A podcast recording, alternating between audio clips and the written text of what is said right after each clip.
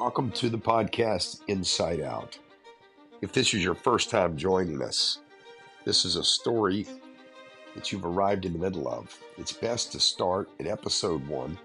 This is season two My Life Inside a Federal Prison Camp. Season one is The Truth is the First Victim. And it would be best if you started season one, episode one, and worked your way through. New episodes drop every Sunday. We're so glad you're here. This is Inside Out. I'm your host, James Catledge. Welcome aboard.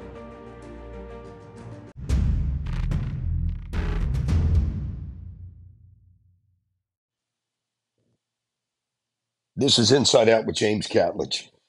Welcome to season two My Life Inside a Federal Prison Camp.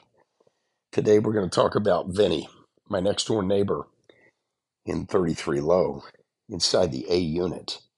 So Vinny is Mexican, but to look at Vinny, you would think he's Caucasian. And certainly I did. And certainly the Mexican uh, group thought he was Caucasian. And so the reason that matters inside a federal prison is because typically, uh, if not always, you go to the TV room with your race and you eat in the chow hall with your race. And you really don't sit with the other races. There is not a racial issue, and I want to reiterate that. In most prisons, and certainly the one I was in, there were no racial tensions or racial issues whatsoever. But there is a segregation inside federal prison, as far as I can tell. The camp specifically was very clear about the segregation. And you'll hear more about incidents that occur where the segregation was not respected. So Vinny's next door. Vinny's not in good shape.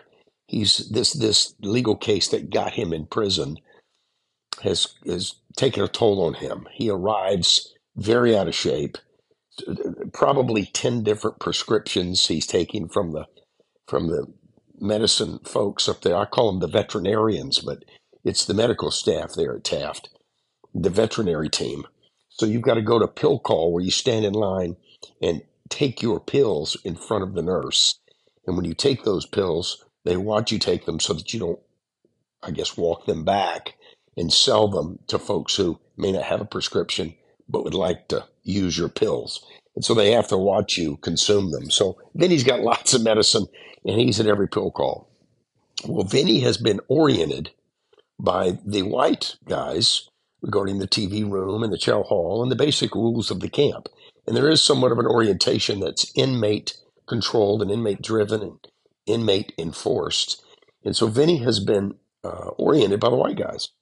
But as it turns out, Vinny's Mexican. And so it doesn't matter to me one bit, but it does matter uh, to know where he's supposed to sit when he goes to eat. And and frankly, they try to keep the housing unit organized so that your neighbors on either side are, are of your race. And that was certainly the way it was run in our camp. And so Vinny's next door to me. And it, I guess probably 10 days in, the Mexicans figure out Vinny's Mexican. And so they have to reorient him, and it's a big deal. And they want to move his housing unit and the whole thing, but he likes being next door. And we're sharing the Wall Street Journal. Uh, my mother has gotten me the subscription to the Wall Street Journal, and so uh, that that gets circulated. Uh, and the way it gets circulated is you put the names on top of the paper who get it, and then they pass it from person to person to person. Then it ends up back in my hands, and then I I put it on the steps for anyone to read once we've circulated it amongst the group that's sharing that paper. So Vinny's in the circulation on this Wall Street Journal. Vinny's in there for a white collar crime. Vinny is probably, I would say, 60. He looks a little older, but it just hasn't taken care of himself. But I would say Vinny's 60. He gets word about a month or so into his stay that his mother's become very sick. And it's the way they typically inform you is the case manager or counselor will bring you into the office and explain that you've got a family member that's either sick, dying, or dead. And it's uh, it's it's pretty heavy because one of the scariest things for an inmate is the separation from their family. And then the worst case scenario is to lose a family member while you're inside. It, it really is, it's emotionally devastating. So Vinny understands that his mother, who's of age to pass, is sick. And the family's gathered around and they would like Vinny to get a furlough. A furlough is you fill out the paperwork and the Bureau of Prisons has to approve it all the way back to Washington, D.C. The prison approves it and says the paperwork to region, they send it to D.C., and then this furlough gets approved. And a furlough for a camper means they send you out the front door and you return at the time they said. Typically, it's 24 hours, 48 hours, based on you know how far you've got to go. And it's typically for extreme circumstances, like a funeral, like uh, like a burial, like your mother's on her deathbed, that kind of thing. So Vinny gets all his paperwork filled out. Everyone who's friends with Vinny knows that this is happening, and it's sensitive, and everybody's rallying around Vinny, and and we're all crossing our fingers and praying that he gets this furlough. Well, he's denied the furlough, and we're all just very heartbroken by this because Vinny's a caring, loving, sensitive guy, and we want Vinny to be with his mom if she's going to pass. Well, he can he can appeal this, and so we lean in on the counselors to to try to get this thing approved. And, and I don't know if this helped or not, but Vinny, within a week of the appeal, gets approved. So the day comes for Vinny's furlough, and the way it works is you've got to pay for the guard's time, and there's there's a rate. you've got to pay for the gasoline if it's for driving. If it's an airfare, you've got to pay. Bottom line, it's kind of expensive. This is going to be about an eight hundred dollar day, and Vinny's going to go for two days, and he's going to go to the funeral. He's going, not the funeral. It's going to bedside. He's going to the hospital where mom's you know dying, and and everybody's gathered around. Family has come in from all over the place. So we're trying to time this so that Vinny can be with his mom before she passes. Well, the guard who's taking Vinny gets out of the gates with Vinny in the van. It's an Econoline van with no windows. You're kind of like in a tube back there. And some of the vans have windows, but the one Vinny's in doesn't. And Vinny, you know, this is a long way to travel on the highway where you can't see out. And, you know, you're just, you know, it's just terrible. So Vinny gets out the front gates and they get to going, and the guard looks at his paperwork and stops along the highway, along the shoulder, and communicates back to Vinny, what's the address you think we're headed to? And Vinny gives him the hospital uh, down in Los Angeles where he's supposed to be headed. And the guard informs Vinny that the paperwork has mom's address, her physical address where she lives, her home, not the hospital, and that he'll have to turn around and go back. So Vinny obviously is emotional. Vinny would cry, crying as they turn the van around. This guard will not go. Won't even call it in. Turns around and heads all the way back. Well, uh, Vinny returns to the camp. It's like within an hour of him leaving, and we're we're we're stunned by what he explains to us, and we're like up in arms about this. There's probably a half dozen of us that are really upset about this, and uh, and we lean in, and and they push to get paperwork done. It takes another week. We get the paperwork done, and mom passes away before that paperwork gets fixed with that stupid address being right. So Vinny got his furlough, but it's now for a funeral. And so Vinny sadly packs up, gets himself organized, heads out the front of camp a week after turning around and heads to mom's funeral now. So Vinny did not get to be with his mother and his family before she passed. Didn't get to say bye. Didn't get to hold her hand. Didn't get to tell her all the important things that you'd like to tell your mom. And I, I share that with you for two reasons. Number one, I care about Vinny. But I want you to know that the Bureau of Prisons is an insensitive place to be. It is a machine.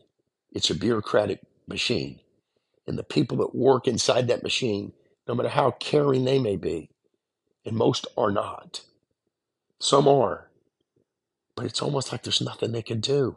It's so, it, it lacks such common sense. It lacks such administrative leadership. It, it lacks such, you know, sensitivity to the human condition.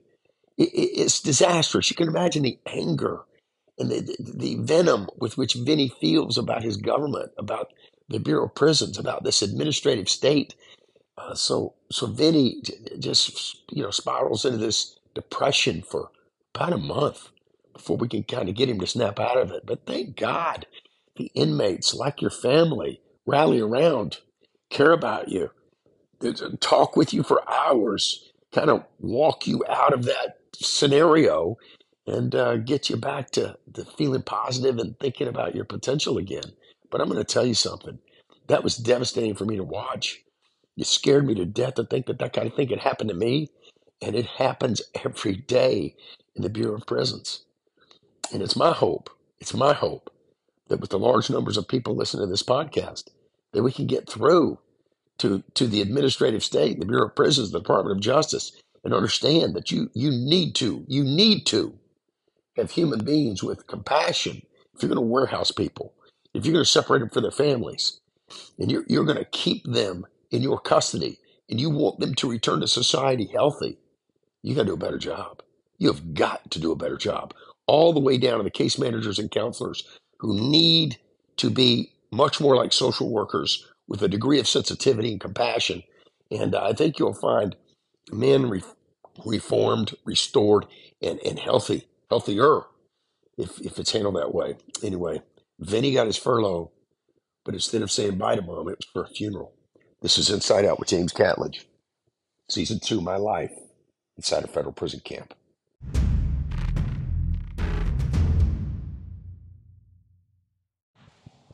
I want to talk about respect. Now, on the outside of a federal prison, respect is pretty obvious. You just, you know, treat people with respect inside a federal prison, it's next level respect. And I, I want you to know that that word encompasses everything uh, inside federal prison. It's it's not just the way you treat people, but it's it's understood that you understand that a man who's done more time than you deserves respect. A man who's older than you deserves respect. A man who may come from a gang and have a special seniority deserves respect. Uh, there's all sorts of underlying need to understand layers inside federal prison that really do need to be understood because respect is that word is used for thousands of things and i learned this lesson in a really awkward way now I I can kind of fit in in I can fit in in a rough group. I can fit in in a tight group. I can fit in in an intellectual group. I can fit in in an overly religious group. Uh, that's probably my least comfortable spot, the overly religious. But I can kind of blend in. I, I've just had enough life experience with all these different types of people. And I think it has a lot to do with the way I was raised and growing up in the South and growing up in kind of a a, a poor area, uh, living in an area where you know people didn't have much, and and then and then having success in life and seeing really all along that trail the way different people live. And I'm curious enough as a person that I really ask lots of questions and really want to understand things. So I'm on the outspoken team, and I've done a couple of trips where we've gone out and spoken, and and I'm considered one of the team.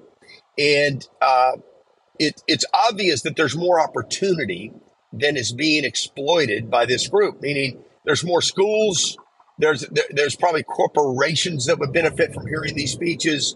The outspoken team could be doing more. They know it. It's a part of their meeting discussions. They're, discussing amongst their leadership, and I'm just the new guy. They're dis- discussing amongst their leadership all the different avenues, and so I chime in and give some of my thoughts. And and, and, and most of them and I say most, there are a few that are not, but most are interested in, in my input. And I'm a pretty good writer. And so I have suggested that we write some letters to corporate CEOs and see if we can't get into some of the corporations in Bakersfield. And I think the employees would benefit from this. and truthfully, I'm just looking for more ways to get out of this facility. And, and the more opportunities we have, it's probably going to be for a good cause.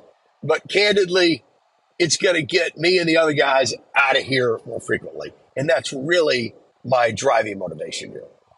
So I'm having some conversations during the meeting, you know, raising my hand, offering, you know, my thoughts, and others are doing the same. And the meeting ends, and one of the fellows, uh, this is a Mexican guy uh, who I know well. He's the guy actually that suggested I get into outspoken. We're shooting baskets together early on.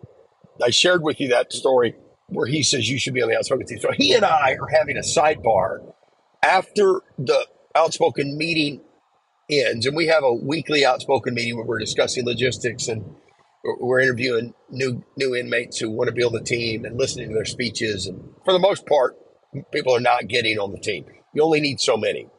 You don't you don't need. I want to say we've got 15 guys and eight go each time. So it, it's uh, we don't we're not looking for a lot more guys. But after this meeting, some of the comments I made, this fellow wants to follow up, and he's sincerely interested. He's sincerely drilling down with me on some of the questions or, or some of the comments I made.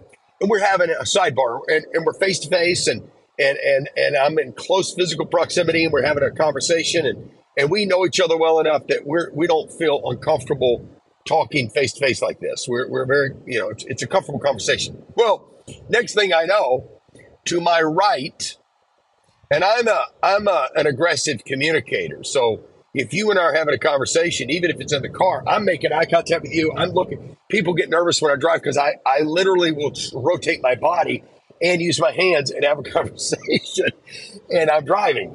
Well, this is true in a real conversation between me and this fellow. Where, where I'm, I'm, using my hands and I'm close to him and we're having this. And I notice uh, to my right, another inmate has kind of pulled up close. Now, I don't even break my gaze with my friend who I'm having the conversation with but I can tell this guy's either what we call ear hustling, where he's eavesdropping. We call it ear hustling because that's going on all over camp. where Everybody's getting in everybody's business, which really, that's one of the pet peeve, annoying things, frankly, that really bothered me is why I took a lot of our counseling discussions out onto the track because we were getting ear hustled and people were learning each other's business while we were doing it inside my cubicle. And so taking it outside was important. Well, this guy's pulled up tight.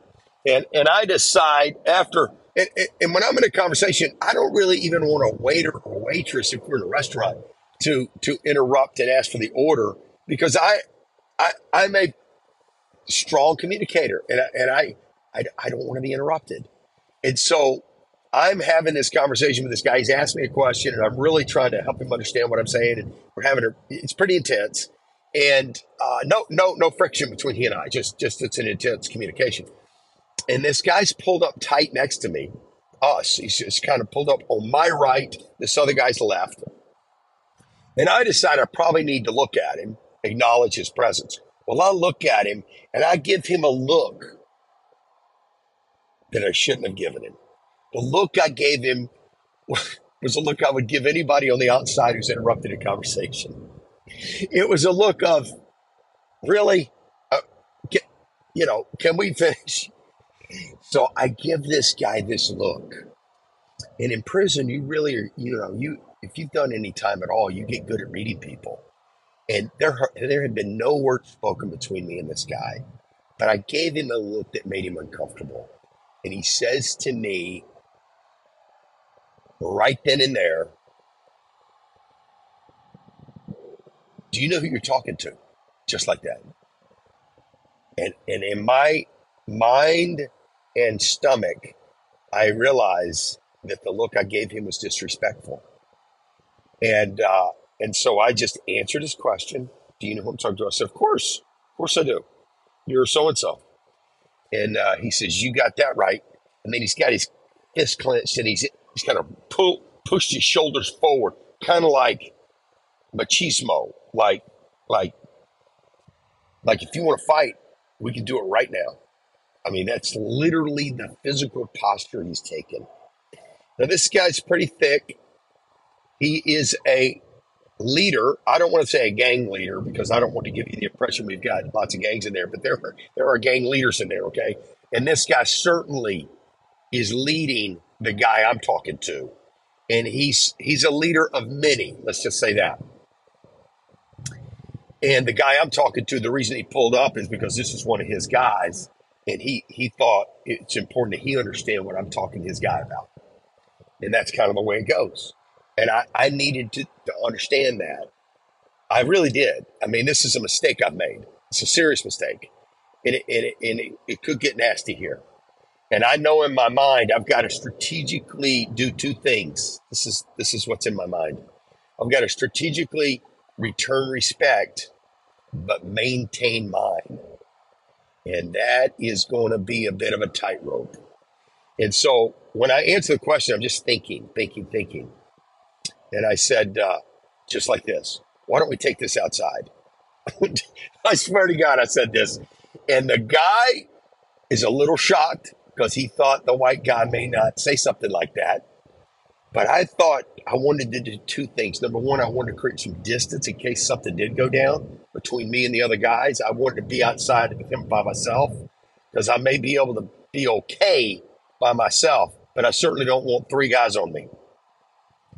Second thing, I wanted him to understand that you, you're not you're not frightening me at all. And so I used my tone and my voice, and I said, "Why don't we take this outside?" Just like that. And then the other guy that I'm talking to steps back and uh, almost with big eyes, like, "Oh my goodness!" Now he's got no problem with me, but his leader has has come up and created a bit of a confrontation because I did disrespect him. No doubt about it. My look to him was disrespectful. And it came from a place of being annoyed that he was number ear hustling us. And number two, I wasn't talking to him. I was having a conversation with a guy who asked me a question, and I thought it was inappropriate. I thought it was disrespectful. So anyway, that that that's that's at least my rationale, right? But I have forgotten where I am. I'm in a federal facility with guys who deserve and demand respect, and I have forgotten that. Okay, just for a moment, I have forgotten this.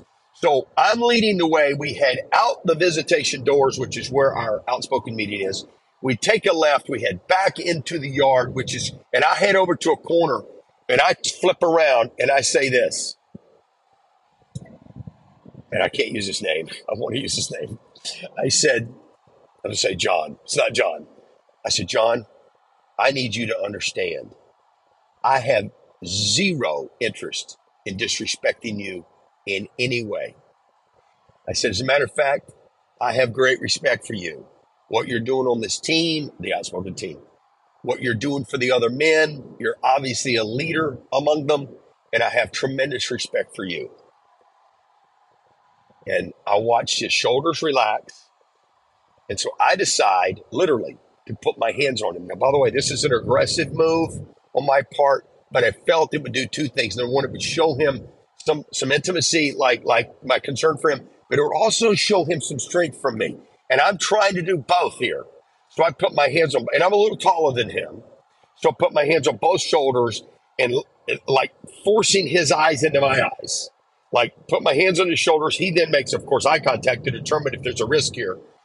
I put my hands on both shoulders. And I said, I really respect you and I use that word again. His shoulders are relaxed, his hands are not clenched anymore, and he extends his hand like a not like a white guy handshake, but kind of like a, a brotherhood handshake. And he says, You got no problem with me. You got no problem with me. I said, Listen, I don't want a problem with you. I said, I, am new to this thing. I, I, I shouldn't even probably be even commenting. I'm just trying to help this team. He said, I know where you're coming from, man. I know what you're trying to do here and, and we need the help. And uh, I just felt I just felt like that look you gave me, you, you, know, I just felt disrespected. I said that's a mistake on my part, and uh, and I am totally apologetic and sorry for that. I should not have done that, and uh, it's my fault. I said I I felt like you know how it feels to be ear hustled. I felt like you were ear hustling the conversation, and I know better. I know that's not your way.